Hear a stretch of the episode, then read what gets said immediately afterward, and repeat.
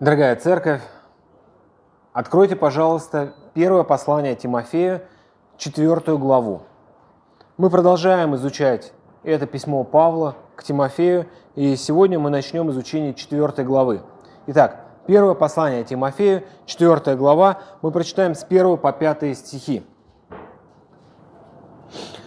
Дух же ясно говорит, что в последние времена отступят некоторые от веры, внимая духом обольстителям – и учением бесовским, через, лже, через лицемерие лжесловесников, сожженных в совести своей, запрещающих вступать в брак и употреблять в пищу то, что Бог сотворил, дабы верные, познавшие истину, вкушали с благодарением.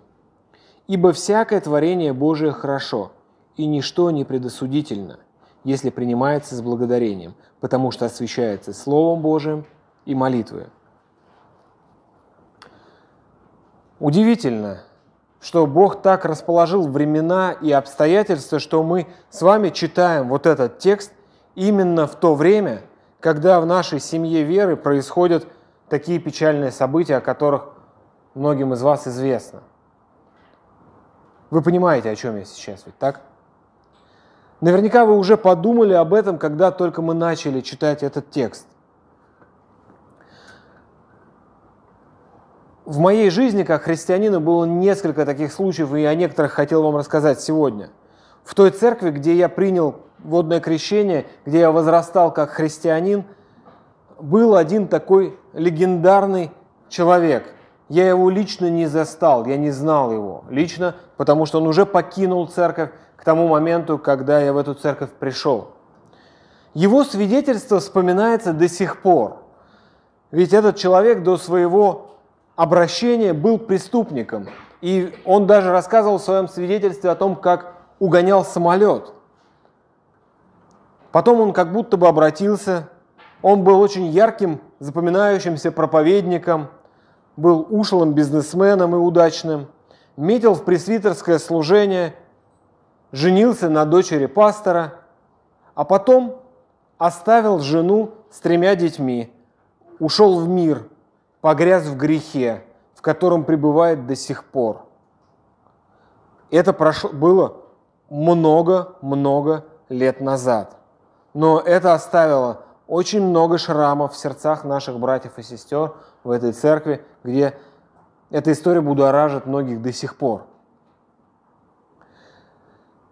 Когда я и моя жена только обратились и пришли в церковь, с нами познакомилась одна благочестивая семья. Они возраста, примерно возраста наших родителей, то есть старше нас.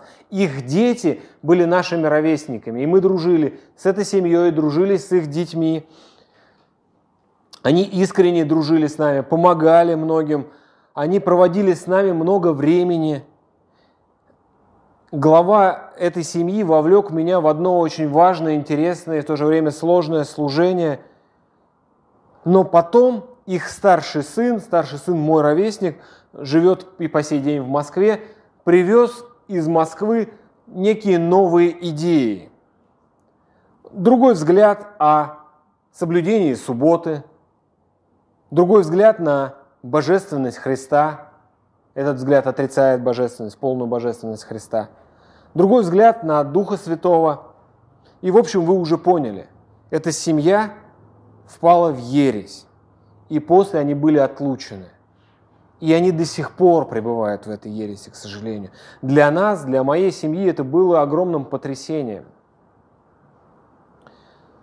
Еще пару лет назад у меня был один друг, с которым мы вместе э, были на семинарах первого уровня, и после этого мы долгое время общались.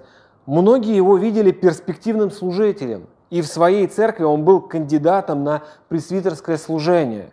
Он проявлял способности в проповеди и наставлении. И многие из вас, может быть, даже сейчас понимают, о ком я говорю, потому что этот брат несколько раз, ну пару раз точно был у нас на группе в Кошелеве. Но потом он вернулся к греховному образу жизни. Стал снова, как и в прошлой жизни, принимать наркотики. И теперь он и его жена отлучены, и неизвестно, где их носят по этой жизни – когда это случилось, это меня настолько потрясло, что мне физически было плохо. Я даже какое-то время физически болел. И вот сейчас у нас, в нашей семье веры, в нашей общине происходят те процессы, которые еще несколько месяцев назад мы представить себе не могли.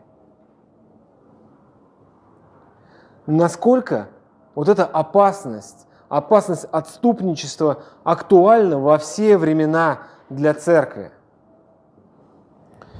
Текст, который мы с вами сегодня прочитали, вот этот абзац из пяти стихов говорит нам, остерегайтесь отступничества.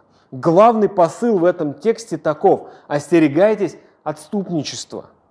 И для того, чтобы соблюдать предосторожность, чтобы нам остерегаться отступничества, нам необходимо быть в этом хорошо осведомленным. Поэтому данный текст представляет нам три истины об отступничестве – Данный текст показывает нам три истины об отступничестве. Он нам, во-первых, в первом стихе показывает реальность отступничества. Во втором и третьем стихе сообщает суть отступничества. И четвертый и пятый показывают нам противоядие от отступничества. Давайте, во-первых, посмотрим, насколько же это актуально для нас. И первое, о чем говорит в этом абзаце, абзаце апостол, это реальность отступничества. Первый стих. Давайте еще раз его прочитаем. Дух же ясно говорит, что в последние времена отступят некоторые от веры, внимая духом обольстителем и учением бесовским. Несмотря на то, что отступничество может и в действительности огорчает и оскорбляет верующих, оно не должно нас ни шокировать, ни удивлять, потому что Дух ясно говорит, что это будет происходить. В последнее время отступят некоторые от веры – Реальность отступничества из этого текста абсолютно очевидна. На протяжении всего библейского повествования мы видим массу предостережений и множество примеров отступничества. Например, Господь в Евангелии от Матфея в проповеди на Масличной горе предупреждал, в 24 глава, о лжехристах, которые обманут многих. Павел писал в послании фессалоникийцам, во втором фессалоникийцам, например, о массовом отступлении от веры, которая произойдет в будущем, во времена великой скорби. Петр и Иуда предостерегали в своих посланиях о ругателях, которые в конце времен отпадут от веры. Не так давно мы на группах изучали первое послание Иоанна, и вы помните то предостережение, э, которое дает Иоанн э, во второй главе 18 стих. Дети, последнее время. И как вы слышали, что придет Антихрист, и теперь появилось много антихристов, то мы и познаем из того, что последнее время. Вот последним временем у Иоанна, в этом тексте, который мы только что прочитали, и в нашем тексте, который мы сегодня изучаем, из первого послания Тимофея, Писание называет время от первого до второго пришествия Христа. То есть последнее время – это время, в котором мы с вами живем сейчас. Мы с вами живем в это время. И для нас эти предостережения очень актуальны, крайне актуальны. Автор послания евреям нас также призывает. Смотрите, братья, чтобы не было в ком из вас сердца лукавого и неверного, дабы вам не отступить от Бога живого. Послание евреям, 3 глава, 12 стих. Эта тема повторяется на протяжении послания евреям в 5 главе, в 10 главе, когда Павел отходил из Ефеса, он предостерегал от отступничества пресвитеров этой церкви. В своем прощальном обращении к ефесским пресвитерам он сказал в книге «Деяния апостолов» в 20 главе, 29 и 30 стихами записано это обращение, э, часть, вернее, этого обращения, которое касается отступничества. Он пишет, «Ибо я знаю, что по отшествию моем, то есть вот, в скором будущем, как только я уйду, войдут к вам лютые волки, нещадящее стадо. Из вас самих восстанут люди, которые будут говорить превратно, дабы увлечь учеников за собой. Он говорит служителям, тем людям, которых церковь избрала для служения. Он говорит, из вас самих восстанут такие. Слово «отступят» в нашем тексте, мы возвращаемся снова вот к тексту, который мы только что прочитали, в последние времена «отступят» некоторые от, время, от, от веры.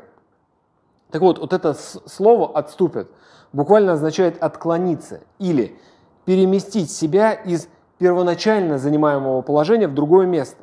То есть это слово подразумевает целенаправленный, преднамеренный уход с предыдущего местоположения и может относиться к обыкновенному отъезду, в том числе и в географическом смысле. Иногда это слово в нашем синодальном переводе а, обозначают или переводят как «отправились» или «отбыли». Здесь вот это слово употребляется для описания отступничества, чтобы обозначить трагическую действительность, что некоторые будут поступать как Иуда, отвращая свои лица от вечной радости и выбирая вечный ад. Отступник – это не тот, кто слабо представляет учение, не тот, кто неправильно верит. Нет.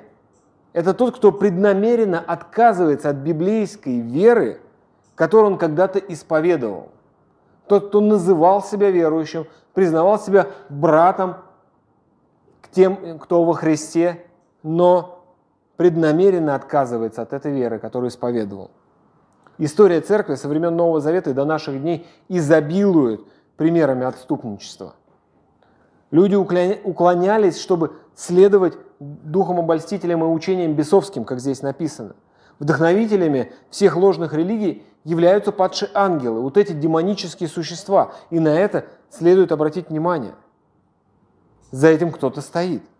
Внимая духом обольстителям и учениям бесовским, этим глаголом Павел показывает, что это означает не просто слушать, внимать, не просто слушать, а держаться чего-то, изъявлять согласие, соглашаться с какой-то ложью, которая исходит от беса. То есть в какой-то сфере человек принял бесовскую ложь, сжился с ней и заменил ей правду, какой-то аспект правды. Из всего того, во что человек верит, он убирает и замещает ее ложью. Вот такова реальность отступничества. Оно действительно имеет место быть в настоящее время. И это не просто борьба за человеческий разум.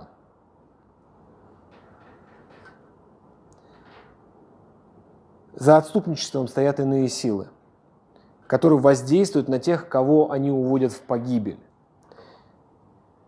Вы, конечно же, видели, как пауки плетут паутину, может быть, где-то даже дома у вас это происходило. Вы видели, как они делают эту ткань, в которую улавливают разных мелких насекомых. Ну, если это крупный паук, то и насекомых покрупнее ловят – и те насекомые, которых ловит паук в свою паутину, ее просто-напросто не замечают. А если и замечают, то не придают этой паутине никакого серьезного значения.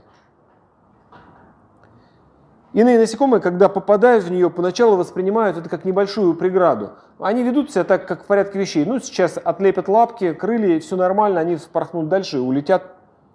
Но чем больше насекомое совершает движений в паутине, тем больше запутываются в ней. И уж точно они не понимают и не видят, что за всем этим сооружением стоит паук, который притаился на краю этой паутины. Он искусно и старательно ее плел. Он очень много времени посвятил тому, чтобы эту сеть раскинуть.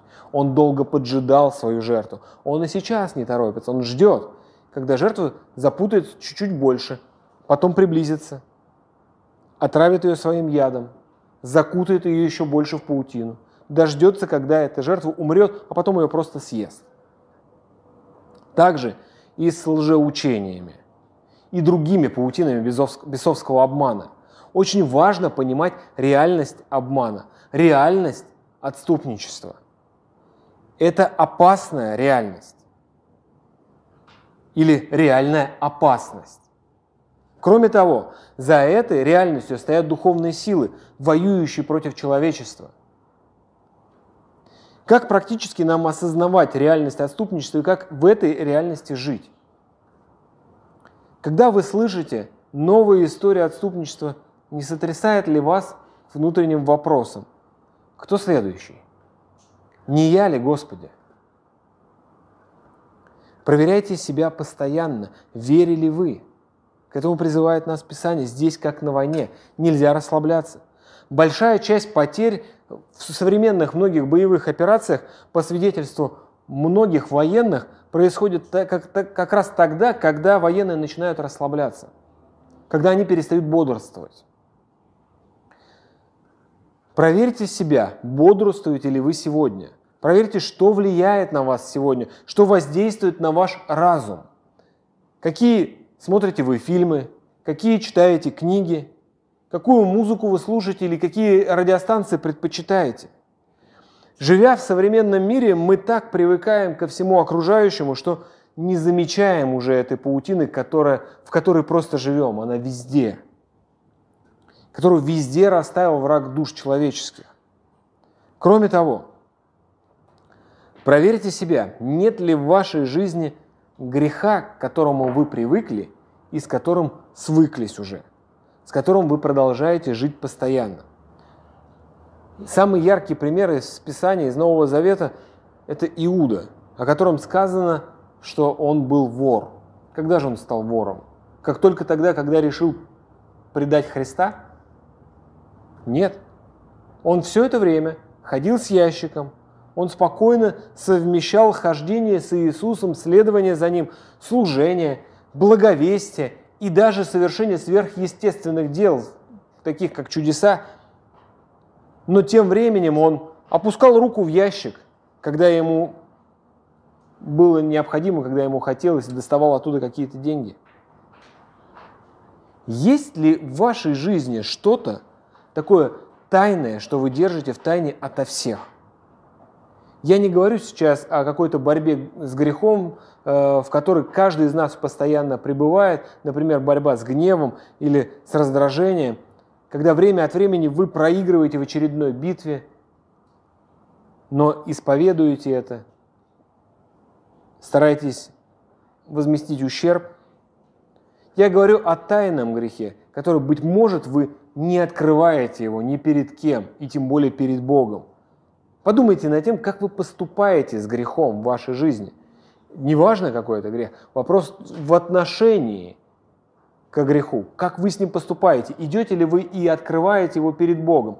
Идете ли вы к братьям и сестрам за помощью? И согласно призыву к Писанию, исповедуете грехи ваши, чтобы получить помощь, получить помощь тела Христова. Признак отступничества в том, что вот Иуда как раз-таки, он не пришел к Иисусу со словами, а знаешь, кто я, Иисус? А я вор, вот. Нет, он не пришел с такими словами. И если вы что-то притаили, о чем не хотели бы, чтобы знали ваши братья и сестры, то это признак того, что в какое-то время вас снесет волной из лодки христианства. Если грех стал частью вашей жизни, вы идете по дороге, которая уводит вас от Христа и от Его Царства. Тот, кто сегодня в тайне тешится грехом, я даже не говорю о том, кто делает это явно, кто сегодня в тайне, может быть, прикладывается к бутылке, или прелюбодействует, или совершает блуд, или увлекается порнографией, или читая, или смотря что-то непристойное в интернете, или, может быть, увлечен, настолько увлечен охотой за ценностями мира сего, что уже смылась граница между тем, что это честно, это нечестно. Уже потерялась граница между обманом и жизнью по честности – или любая другая форма идолопоклонства, которая имеет постоянное место в вашей жизни, то вы уже в паутине бесовского обмана. Писание говорит очень четко о таком образе жизни, что таковые Царство Божие не наследует. Павел пишет об этом в 6 главе 1 послания Коринфянам. Тот, кто находится в этой паутине, уже отступил от Христа – и когда это станет явным, всего лишь вопрос времени. Но пока еще есть надежда. Пока еще есть возможность освободиться из этих уз. Задайте себе вопрос со всей честностью. Не я ли, Господи? Итак, подумайте над этим. Отступничество вполне себе реально. Кто думает, что стоит, берегись, чтобы не упасть.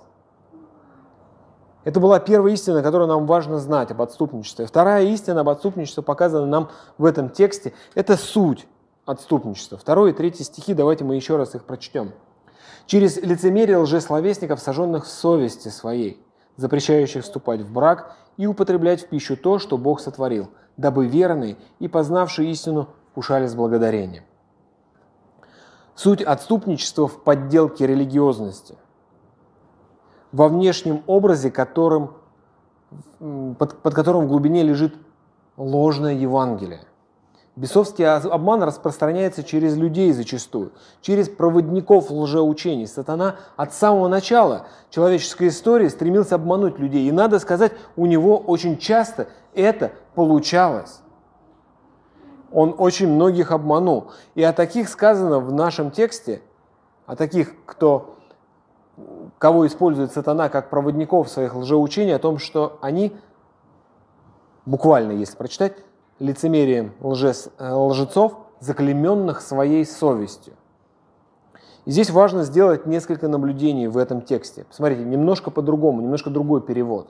У нас написано «сожженных в совести своей». Буквально это переводится как «лицемерием лжецов, заклейменных своей совестью». Чтобы доставить свои дьявольские учения, бесы используют людей-обманщиков, которые рассказывают эту ложь.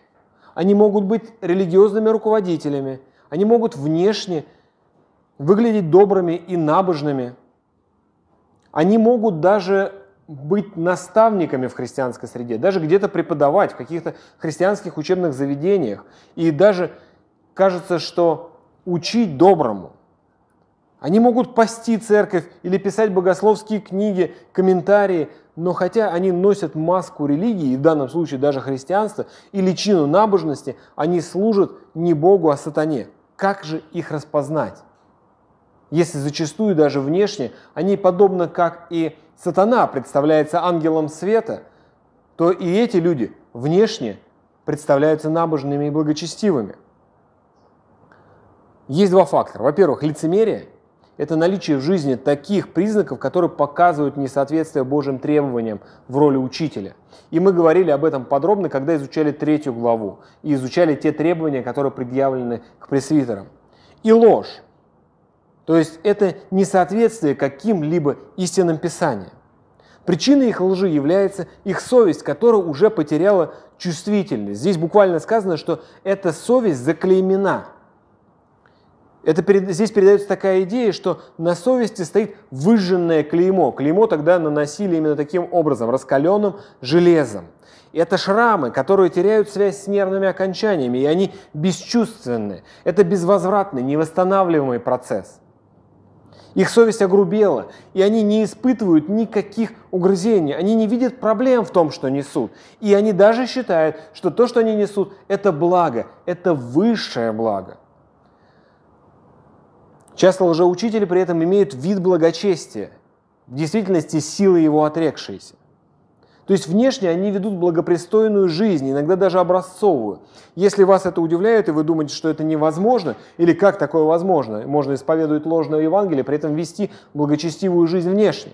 Это возможно. Посмотрите на лидеров ложных религий и культов, какую жизнь они ведут. Посмотрите, например, фарисеев из Евангелий, где Христос говорит, если ваша праведность не произойдет праведности фарисеев – и книжников, то вы не, не сможете увидеть Царство Небесного. Ключевым фактором для определения ложности учения является несоответствие Слову. Если вы хорошо знакомы с библейским учением, то сможете определить, в каких аспектах такое учение непоследовательно, в каких аспектах это учение запутывается собственной лжи, в чем оно имеет противоречие с истиной. И это, в этих учениях не всегда это явная вседозволенность, далеко нет. Это не всегда прямые нападки также и на ключевые доктрины. Культы очень легко распознать. Их легче распознать, потому что они нападают на главные христианские доктрины, например, на божественность Христа или на учение о Троице. Мы, для нас сразу загорается красная лампочка, что это ложь, что это лжеучение. Но Часто, как и в нашем тексте, предлагается наоборот. Особенная святость или особенная набожность, особые запреты или особые формы. Или что-то, что еще необходимо как будто бы для спасения. Посмотрите на то, как это выражалось в ложном учении, которое было занесено в Ефесскую церковь. Эти лицемеры или лжецы, как их называет Павел – запрещает вступать в брак и употреблять в пищу то, что Бог сотворил. Они предлагают целебат, то есть безбрачие, и диету как путь к спасению. Вот что нужно. Они создают целую систему запретов, которую Бог не создавал, которого нет в Его Слове. И буквальный перевод следующей части предложения звучит так. «Э, которую Бог создал для принятия с благодарением, верой и знанием истины. Они запрещают то, что согласно Слову, согласно истине, для верующих создано для принятия с, благо... принятия с благодарностью. И сегодня это очень благоприятная среда для развития лжеучения такого рода. Потому что сатана сегодня атакует с двух фронтов. В общем-то, как и тогда. С одной стороны, наступает мир, который полностью подчинен сатане. Он и назван князем мира сего. Он им управляет, мир наступает со своей развращенностью и вседозвольностью. И христиане часто попадают в эти ловушки. Церковь во многом воспринимает это и становится обмерщенной. Христиане становятся сегодня обмерщенными. С другой стороны, предлагаются особые формы аскетизма. И христианин, который мучается, видя обмерщения в церкви, попадается часто на эту ловушку. Например, как здесь, особенно диеты. Вот это можно есть, вот это нельзя. Это кошерно, это не кошерно. Такую пищу кушать нельзя. Вам для спасения надо кушать вот это, а это нельзя. Я не говорю сейчас о диетах в медицинских целях, потому что в нашей э, церкви есть много людей, кому по медицинским показаниям нельзя есть определенные продукты. Когда это ставится для спасения, когда это делается для того, чтобы произвести какую-то заслугу как будто бы перед Богом. Или особый подход к семейной жизни, когда пропагандируется. В такое-то время нельзя быть в близости, а в такое-то время можно – или когда настаивают на соблю... необходимости соблюдать субботу. Это еще один целый такой серьезный фронт, где сегодня очень много умов воюет. Я не читаю э, комментарии под нашими видео, которые иногда появляются. Вот уверен, что после этого пара гневных комментариев обязательно появится. Это больная тема. Только затронь субботу, обязательно кто-нибудь скажет. Обязательно кто-нибудь назовет еретиком, неверующим и так далее. Итак, суть отступничества и его начало в искажении истины. Проводники отступничества не отрицают религию, они искажают истину, и для неутвержденных это становится сетью. Как здесь, принудительное безбрачие и воздержание пищи, в общем или в частности, это учение бесов. Оно отрицает, что Божье творение хорошо и лишает его, Бога, Творца всего, славы и хвалы, которая принадлежит Ему за эту доброту. Это учение также отрицает и Божию истину, явленную в Его Слове. Сам по себе упор на внешнее не угоден Богу и не стимулирует подлинную духовность. Суть отступничества в подделке религиозности, в подделке религии, во внешнем образе, под которым в глубине лежит ложное Евангелие. Как практически нам с этим жить? Во-первых, остерегайтесь таких учений. Евангелие плюс что-то еще. Вот да, есть Евангелие, но нужно еще что-то. Во все времена было и остается опасным оружием на войне за души людей. Но важно понимать, что сегодня эта борьба перешла в другую плоскость. Если раньше даже не рассматривалась на протяжении всей практически истории церкви, даже не рассматривалась достоверность библейского текста, то сегодня это главное поле битвы. Сегодня большая часть ученых в своих изначальных предпосылках держит, что Библия содержит ошибки из-за множества переписываний. Вы верите, что Библия безошибочна? Кто знает вот из братьев, ну не будем, может быть, вот только Алексея спрашивать, братьев, кто учился на там, разных уровнях программы, ну кто знает, какого века самые ранние манускрипты у нас имеются?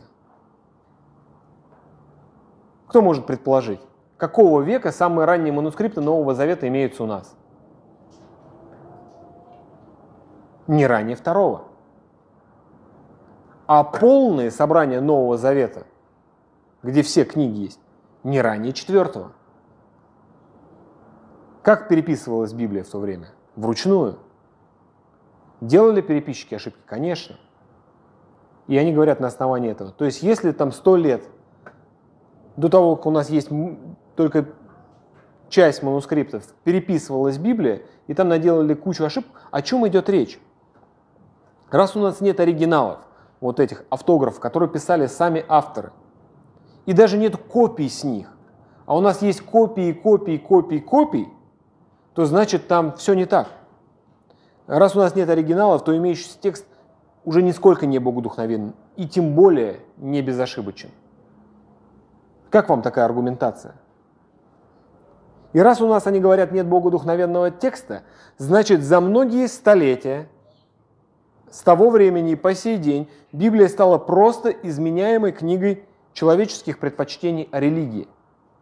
Туда внесли все, что вот на соборах решили постановили, то, как религия трансформировалась, все несли, внесли в Библию. И, конечно же, выводом из этого всего станет, что нет никакого смысла во всей деятельности церкви, в личной святости, в борьбе с грехом, да и во всем. И тогда вот это вот псевдохристианство становится по-настоящему агностицизмом. Агностицизм – это такое верование в то, что Бог есть, но Он не познаваем, Его невозможно постичь. Другие ищут более истинную религию, те, кто хотят держаться какой-то религии, и уходят в ислам. Проповедники ислама даже переводят на русский язык лекции, дебаты такого известного ученого, как Барт Эрман, который как раз вот, вот эти аргументы представляет в разных книгах, в своих лекциях, в дебатах. Мусульмане переводят эти дебаты для того, чтобы выкладывать на своих ресурсах, чтобы проповедовать ислам пороча христианство через такого человека. И такие вот, как этот упоминаемый мной Эрман, пишут книги, которые издаются тиражами не от двух до четырех тысяч, как книги Алексея Вячеславовича или других авторов, которые вам известны. Совсем не такими тиражами, а миллионными тиражами. Их издают ведущие издательства страны.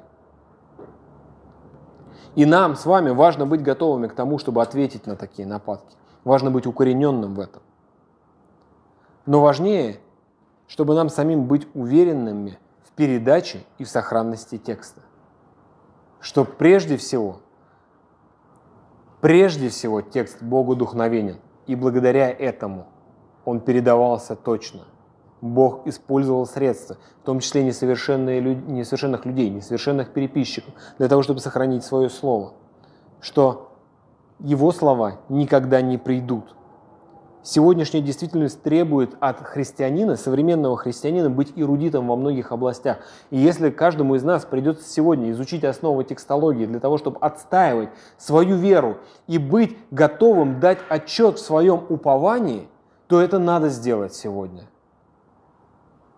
Поэтому нам важно укреплять свои позиции. Поэтому, братья и сестры, меньше интернета и больше серьезных книг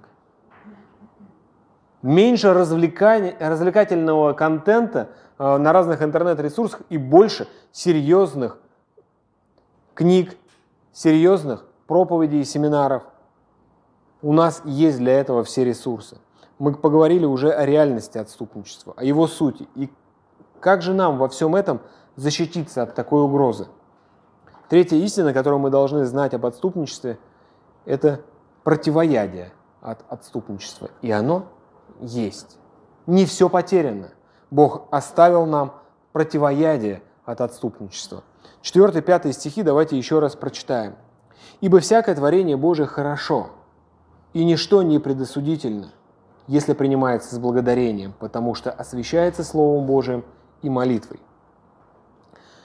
Этот текст говорит нам, что противоядие от отступничества – это держаться истины Божией.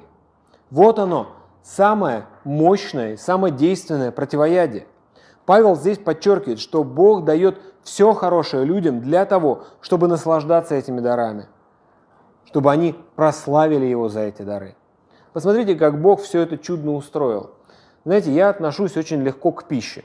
И кто знает меня близко, и я знаю, что это большая часть нашей церкви, вы знаете, что, в принципе, для меня еда – это то, чем просто пополняются силы. Не так важно даже, как, насколько это вкусно, не так главное, чтобы это было питательно, содержало определенное количество белков, жиров и углеводов. И витаминов еще желательно. Но если нет, можно и мультивитаминами все это восполнить. Так вот, для таких, как я, Бог мог создать какие-то специальные таблетки или брикеты – я даже думаю, было бы классно, если бы была какая-то такая таблетка, которую вы, выпил с утра, водой запил, и весь день есть не хочется, и силы и энергии полно. Но нет. Бог в своем дизайне предусмотрел все по-другому. Он создал пищу, разнообразную, вкусную, и растительную, и животную. И все это дал в пищу. Сегодня у нас есть возможность наслаждаться, прославляя Творца за это. Представьте себе, вот сейчас мы живем э, за тысячи километров, за, даже за десятки тысяч километров от тех мест, где растут бананы. Но они у нас стоят порой даже дешевле, чем картошка в некоторые времена года. И точно они стоят дешевле, чем яблоки сейчас. Так вот, посмотрите на вот это произведение Божьего искусства. Бог вырастил на дереве настоящую конфету в обертке, которая сохраняется для того, чтобы сладкое, вкусное, чтобы через тысячи километров приехать к нам, чтобы мы могли вкусить это, получить удовольствие. Он создал нам рецепторы, такие, которые дают возможность этим наслаждаться. Это один только из примеров. Да, я люблю бананы, но э, есть еще масса других примеров в Божьем творении. Принимая с благодарностью Божьи милостивые дары, верующие воплощают прекрасный замысел сотворения этих даров. Словословие в 11 главе послания римлянам, 36 стих, обобщает вот этот взгляд и говорит, «Ибо все из Него, им и к Нему, Ему слава во веки. Аминь». В конце недели творения, когда Бог создавал этот мир, Он объявил, что все, что Он сотворил, хорошо и хорошо весьма. Первая глава книги «Бытие», самое начало Библии. Все то хорошее, что верующие с благодарностью получают от Бога, освящается Словом Божьим и молитвой. Быть освященным, как вы знаете, это значит быть отделенным для святого употребления. А средством достижения этого является Слово Божье и молитва. И под молитвой подразумевается, очевидно, молитва благодарения, в которой выражается признательность Богу. А под словом подразумевается то, что относится к самому слову из начала творения, из Бытия 1, что Бог все сотворил хорошо.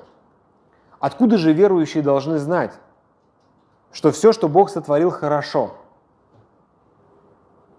Здесь, в этом тексте, Павел просто упоминает, то есть то, что вы знаете, освящается Словом Божьим, то есть они должны его знать уже, конечно же, из Божьего откровения, из апостольского учения, которое преподал им сам апостол. Павел, когда был у них. Таким образом, чтобы не попасть на удочку лжецов, важно держаться истины, постоянно пребывать в ней.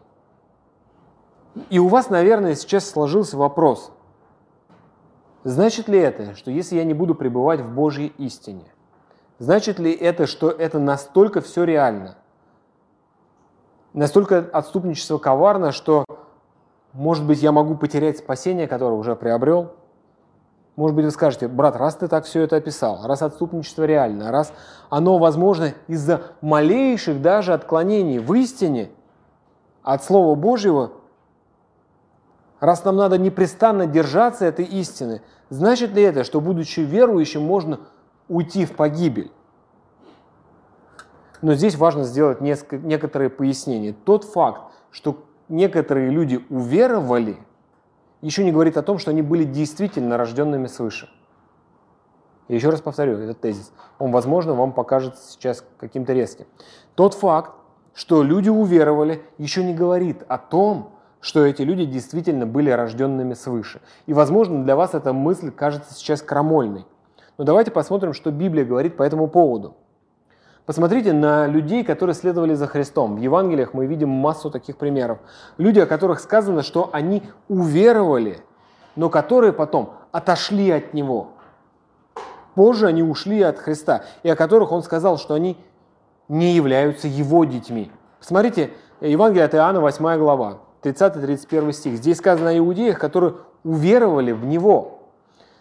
Когда Он говорил это, многие уверовали в Него пишет Иоанн. Этим людям Христос говорит о том, что истинность их веры будет явлена, если они будут пребывать в Его Слове. 31 стих. «Тогда сказал Иисус уверовавшим в Него иудеям, «Если пребудете в Слове Моем, то вы истинно Мои ученики, и познаете истину, и истина сделает вас свободными». На что иудеи стали возражать, объясняя, что они и так, в принципе-то, хороши. Они просто к своим собственным достоинствам они хотели добавить вот это следование за Христом, добавить что-то еще, чтобы стать еще немного получше. Но по мере того, как их разговор развивался, Иисус показывает вот этим, в кавычках, уверовавшим, что на самом деле они являются не его детьми и продолжают быть детьми кого? Дьявола. Посмотрите на 43 стих и далее, 43 стиха по 45 прочитаем здесь же. «Почему вы не понимаете речи моей? Потому что не можете слышать слово моего. Ваш отец дьявол, и вы хотите исполнять похотя отца вашего. Он был человек-убийца от начала и не устоял в истине, ибо нет в нем истины.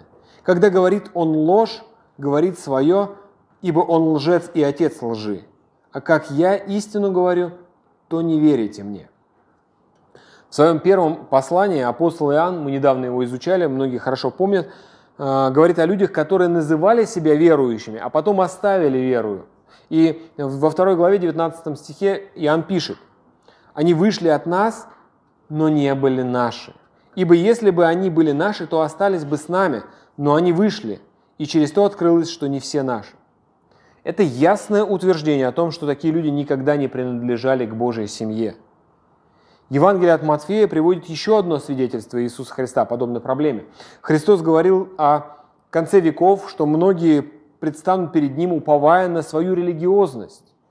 Но так как они не были рожденными свыше, они не были подчинены воле Небесного Отца, закон Божий не был написан в их сердцах, они будут отвержены. Посмотрите, 7 глава, Евангелие от Матфея, с 21 стиха. «Не всякий, говорящий мне, Господи, Господи, войдет в Царство Небесное, но исполняющий волю Отца Моего Небесного. Многие скажут мне в тот день, Господи, Господи, не от Твоего ли имени мы пророчествовали, и не Твоим ли именем бесов изгоняли, и не Твоим ли именем многие чудеса творили? И тогда объявлю им, я никогда не знал вас, отойдите от меня, делающие беззаконие. Матфей рассказывает еще и притчу о плевелах, переданную Иисусом в 13 главе. Апостол Павел в послании к римлянам говорит о таких людях, которые познали Бога в первой главе, но не прославили Его как Бога. То есть у них была какая-то информация, получили знания, там контекст об общем откровении, но при этом всем они, признав существование Бога, не поклонились Ему как Богу. Дальнейшее описание вот таких людей здесь ясно говорит, что речь идет об абсолютно неверующих, невозрожденных людях. Хотя к ним в каком-то смысле применяется здесь слово «познали Бога». Таким образом, ясно, что говоря о том, что кто-то уверовал или познал Бога, Писание не всегда говорит о настоящих верующих. Истинная сущность людей, о которых упоминается в таких текстах, определяется только при помощи контекста. И контекст показывает, что такие люди уверовали на словах, может быть, и исповедовали эту веру, и даже совершали какие-то действия, но они не были рождены заново, не были рождены свыше. Отступничество – это постоянная опасность для церкви. Но тем не менее верующие могут избежать лжеучения, которое питает его. Каким образом? Только вникая в Слово Божие. Помните то предостережение, которое дал еще и автор послания евреям? 13 главе, завершая это послание, в 9 стихе автор пишет, «Учениями различными и чуждыми не увлекайтесь, ибо хорошо благодатью укреплять сердца, а не явствами, от которых не получил ли пользы занимающиеся ими». Истина Божия – это самое эффективное противоядие от отступничества. И оно работает не только в качестве профилактики, но и когда отравление уже в тяжелой степени – Истина библейская открывает грех, показывает его сущность, открывает суд, который грядет за нечестие, показывает характер праведного судьи и ненависть его к греху и грешникам. Но также эта истина открывает и благодать, и милость, которую Бог явил во Христе Иисусе. Отвергнув нечестие, осознав беспомощность, последовав за Христом и желая привести свою жизнь в соответствие с Его истиной, ты можешь полностью исцелиться от яда отступничества, который проник в тебя, независимо от того, насколько глубоко, независимо от того, насколько ты далеко в этом зашел. Может быть, ты сегодня еще просто лелеешь тайный грех и внешне выглядишь благопристойно. Может быть, ты внутри себя носишь мысли несогласия с истиной в чем-либо, в каком-либо аспекте. А может быть, сегодня ты уже за бортом и решил оттолкнуться подальше от спасительного ковчега церкви. Но дверь открыта. Доколе не пришел Господь, еще есть время. Если вдруг сегодня кто-то смотрит эту проповедь в интернете, кто когда-то исповедовал свою веру в Иисуса Христа, но сегодня вне Его церкви, сегодня отступил от Него, дверь Христа открыта для тебя и сегодня. Иди ко Христу. Хватит питаться рожками, подобно блудному сыну. У Господа только настоящая любовь, настоящая милость и полное прощение. Давайте мы сегодня будем молиться о тех, кто находится за бортом, кто сегодня отступил. Молиться друг о друге, чтобы каждому из нас, думая даже, что стоит, остерегаться того, чтобы не упасть. Помолимся.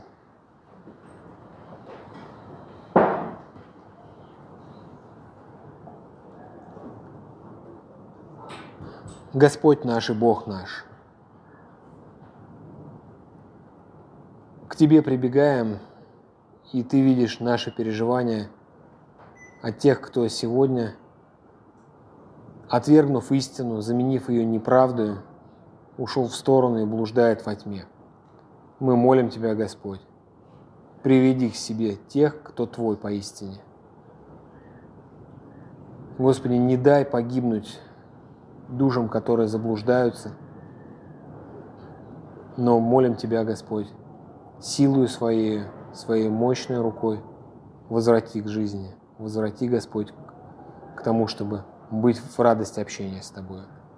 Мы молим Тебя, Господь, о себе, просим, Боже, укрепи нас в истине Твоей, дай держаться ее верно, чтобы нам устоять от соблазнов и не пойти на поводу лжи и лицемерия тех, кто проповедует неправду. Укрепи нас, Господь, в познании Тебя, Твоего характера. Дай нам, Боже, жить в радости общения с Тобой. Это великая привилегия и благо. Не мы ее заслуживали, она явлена милостью Твоей. Тебе только слава, Богу предвечному, Отцу, Сыну и Духу Святому. Аминь.